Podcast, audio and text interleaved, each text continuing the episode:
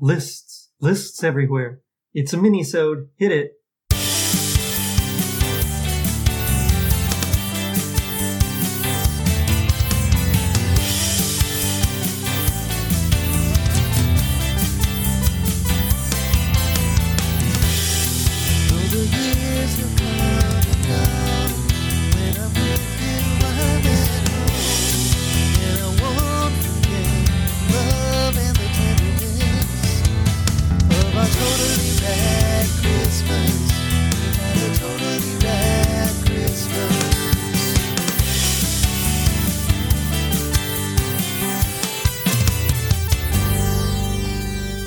What's up, dudes and dudettes? I'm your host, Jerry D, with the second mini episode of Totally Rad Christmas, the podcast that talks all things Christmas in the 80s toys, movies, specials, music, and fads. If it was gnarly during Christmas in the 80s, we got it covered.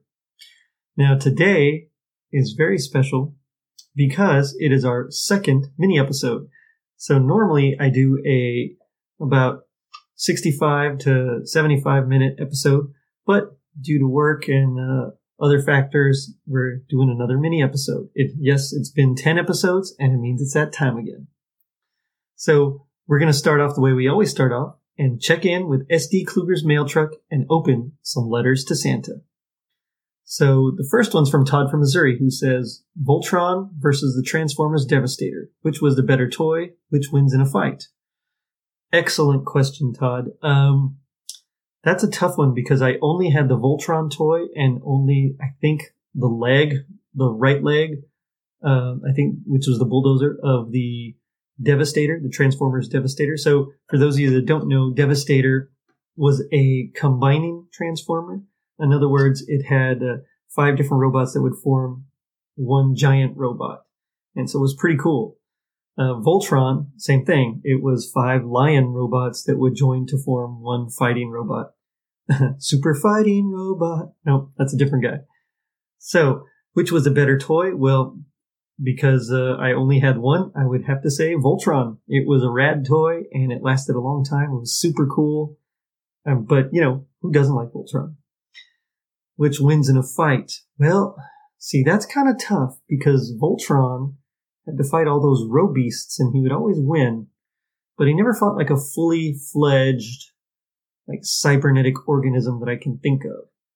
But then Voltron had the blazing sword, which was pretty rad. So I think I'm gonna have to go Voltron on this one. I think he could really, uh, really stomp the other guy. Plus, I mean, you know, lions are just cooler than construction vehicles, man. That's how it works. So Todd, that's my answer. Next up, we have Tom from Oklahoma. What was your favorite outside toy in the 80s and why was it the slip and slide?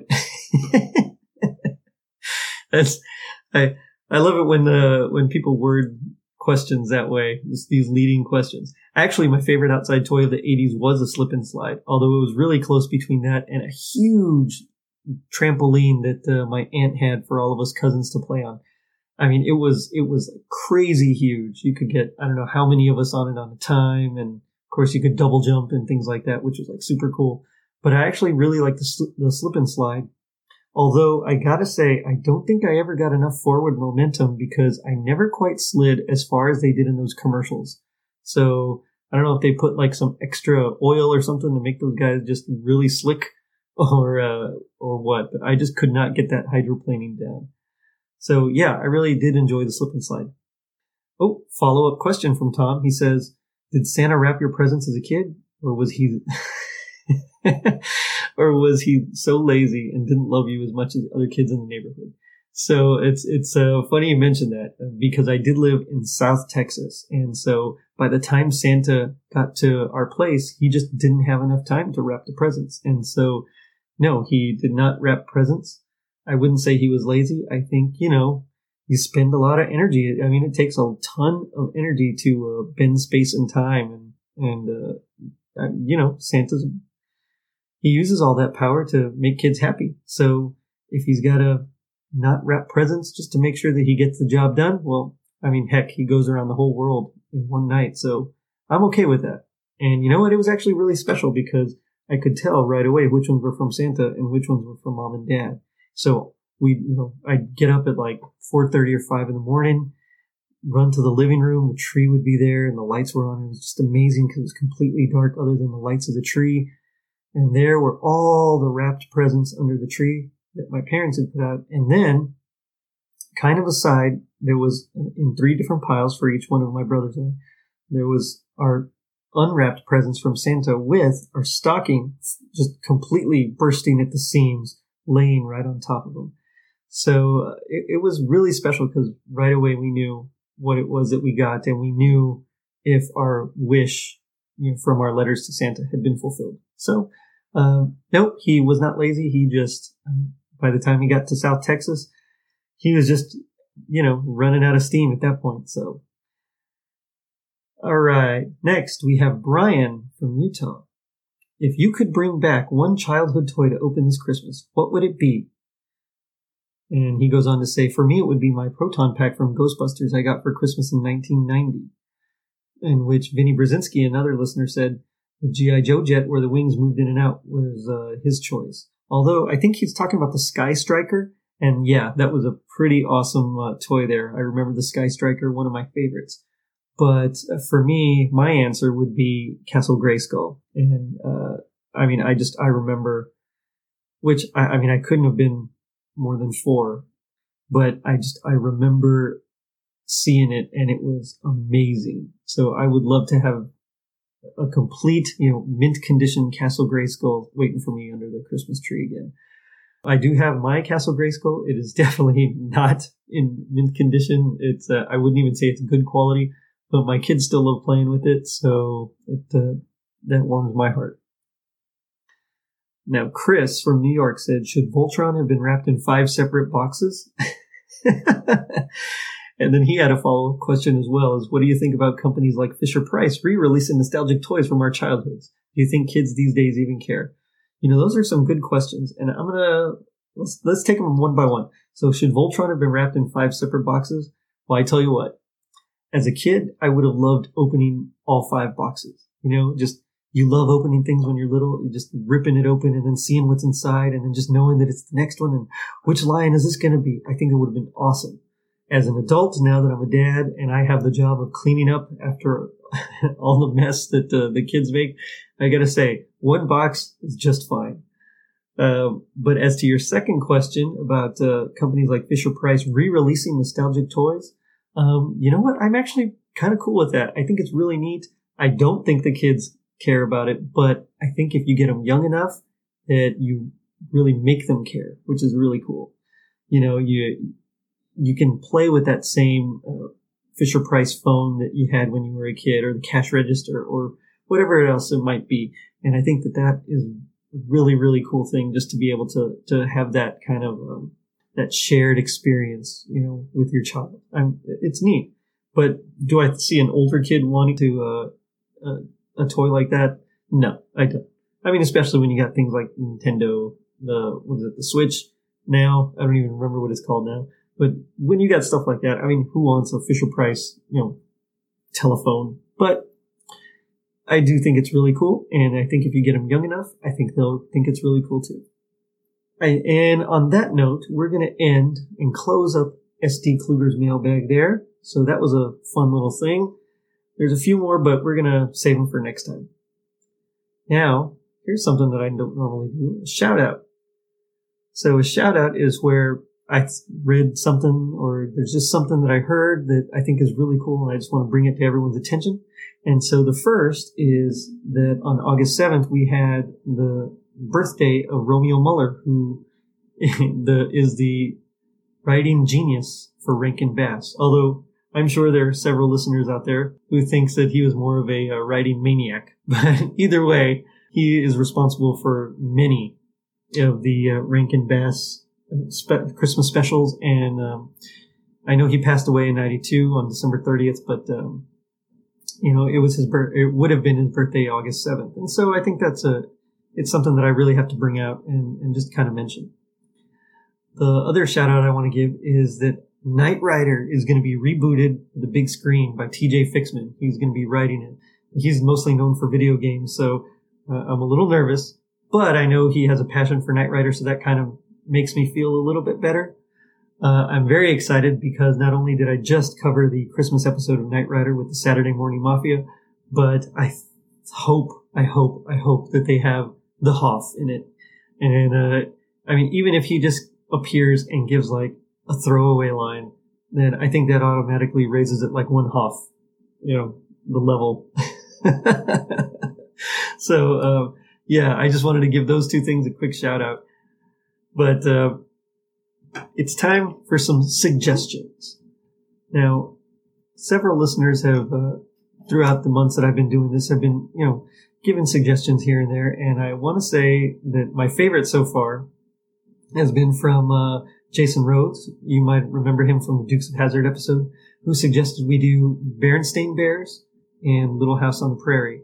And you know what? I think both of those are dope, uh, dope ideas, especially the Berenstain Bears. I mean, who who doesn't want to do Berenstain Bears? You know, they're so wholesome and cool, but also funny. So yeah, we're definitely going to get to that. Little House on the Prairie might be a little bit further down the line, but uh, we will eventually get to both of those. Now, Todd from Missouri actually suggested Magnum PI and the Christmas episode there. And I think that is also another dope idea. I can't wait to do that one. I mean, Magnum PI was like just awesome. You know, he just, Tom Selleck was like a man's man and you just, you wanted to be Tom Selleck. It was cool. I don't think his, uh, Indiana Jones would have been better than Harrison Ford's, but I think it would have been as enjoyable or almost as enjoyable. But, um, his Magnum PI was pretty rad. So yeah, we're definitely going to cover those. And you know what, guys, if you want to hop on those episodes, just give me a buzz. You know where to find me. On to our topic for the night.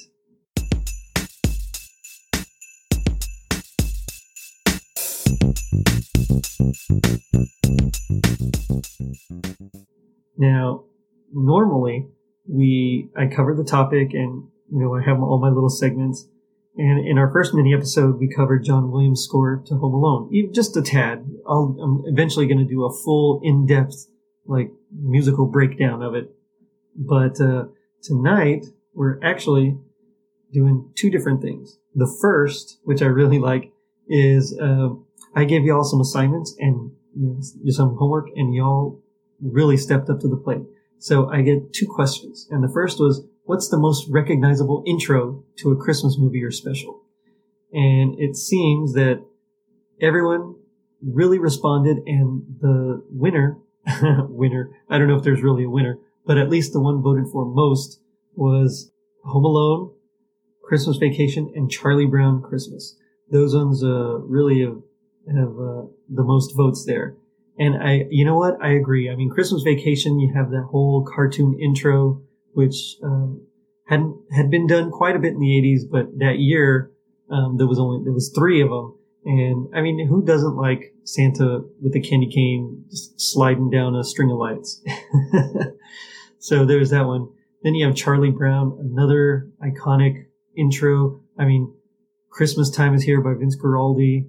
Uh, it's just, it's one of those songs that, you know, it's got that nice light jazz it's just it's amazing. Of course, Vince Guaraldi, uh, infamous for not playing the the root in the chord, but you know you leave that up to the bass player, and so he kind of really set the mood there. So that's a, another one that just right away, just as soon as you hear it, you know it's a Christmas movie. You know it's going to be good. And then Home Alone was a, another very popular one, which again I think is is a great choice. I mean, you have that you know, the little house. And then, of course, John Williams scores I talked about last week, or excuse me, last mini episode, the, uh, you know, but then you also have the allusions to the uh, somewhere in my memory.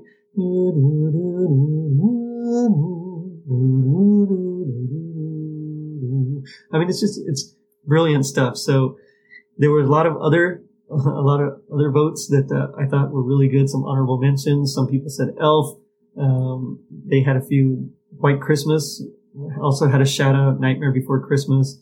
Someone said The Grinch. Um, I mean, these are all just great choices, but I mean, by far the, the ones with the most votes were Charlie Brown and Home Alone. So great job, guys. Now, the second assignment that I gave y'all was we're going to make an 80s Christmas mixtape. And I said, all right, let's name them. We'll put them together and we'll just, we'll get it all done. And so here is our 80s Christmas mixtape. We start off with bum bum bum Bruce Springsteen, Santa Claus is coming to town.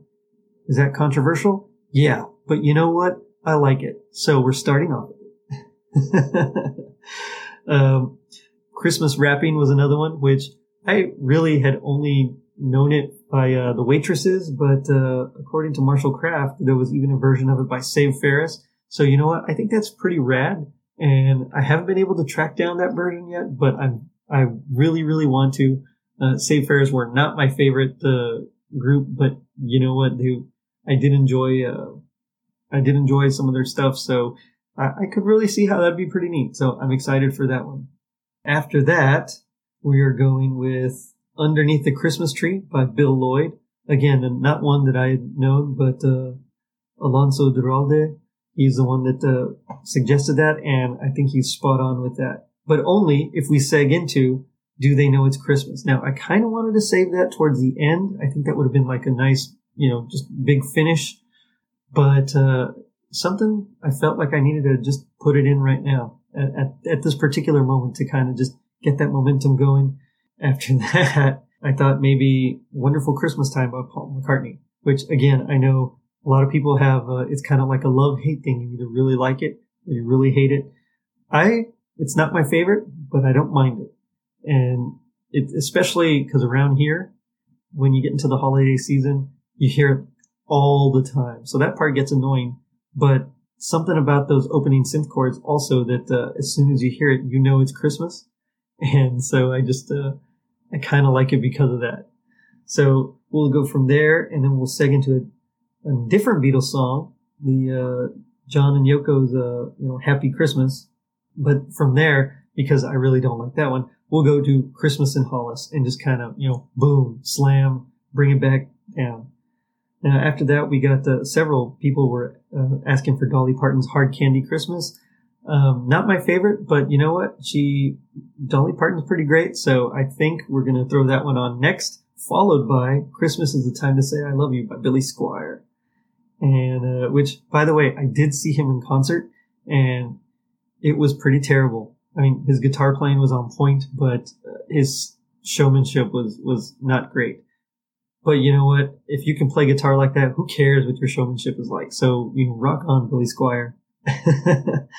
After that, we got to do um, the Pogues with Fairy Tale of New York. And honestly, I would like to hear, and this is my own personal pick thrown in now. I would really like to hear Sting's version of uh, Gabriel's message. You know, it's kind of like a Basque hymn kind of a thing. And, and I really, I really enjoy Gabriel's message, but Sting's version, for some reason, is that you kind of have this, this counter melody going on and, and, uh, it's just, it's, it's really cool. So I would like to throw that in there before we get to, um, driving home for Christmas, which is another great one. And from there, we're going to go with one that I don't know. So I'm not even sure if I put the placement right, but it was uh, Merry Christmas Everyone by Slade. And that was actually Vinny Brzezinski's uh, suggestion. So Vinny, I'm sorry I didn't get a chance to listen to it. You know, that's why we're doing a mini episode. I just got busy. Sorry, man. But uh, I'm going to trust you, and so I'm going to throw that in right there. And I think we're going to move on from there into something a little bit funnier and quirkier and go with Bob and Doug with the 12 Days of Christmas. Good old uh, Bob and Doug McKenzie uh, from the uh, the Great White North up in Canada you know, why not? I mean, I enjoy it. It's funny and it's definitely Christmas. Now here is where we get to something special. And I would go Last Christmas by Wham just because, you know, it's one of those that you gotta have. And, uh, I think that would be a great, great closer. So that is our Christmas, uh, our Christmas 80s mixtape. Take it or leave it. Did I leave anything out? let me know. You can reach us on our Facebook uh, page, Twitter, Instagram, and all that, or uh, also on Discord as well. So I'm looking forward to hearing from you guys. What do you think about my 80s mixtape? Would you change anything? Maybe the order? I don't know. But if you would, hey, let me hear about it. So now it's time to go.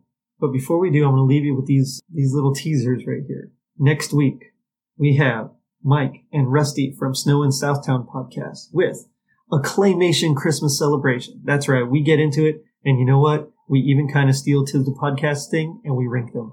Sorry guys. I love y'all. That's why I'm stealing it. Uh, after that, Tom Crow from Tis the Podcast and I, we talk The Caroliers, which was a part of Tom's childhood growing up in the 80s.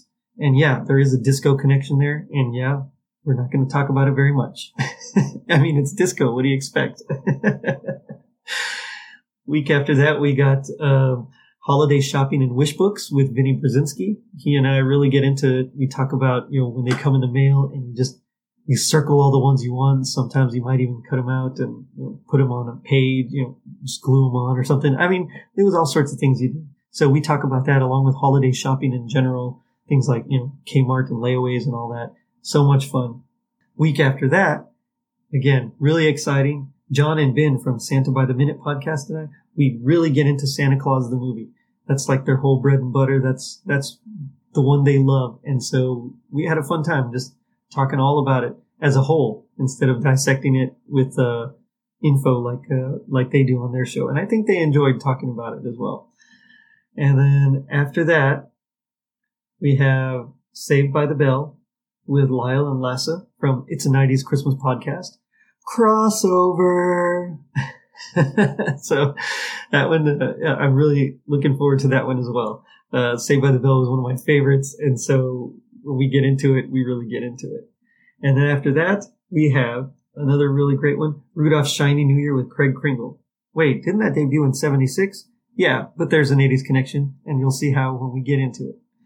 So we got a great, great slate of items coming up and uh, I just can't wait for y'all to hear them.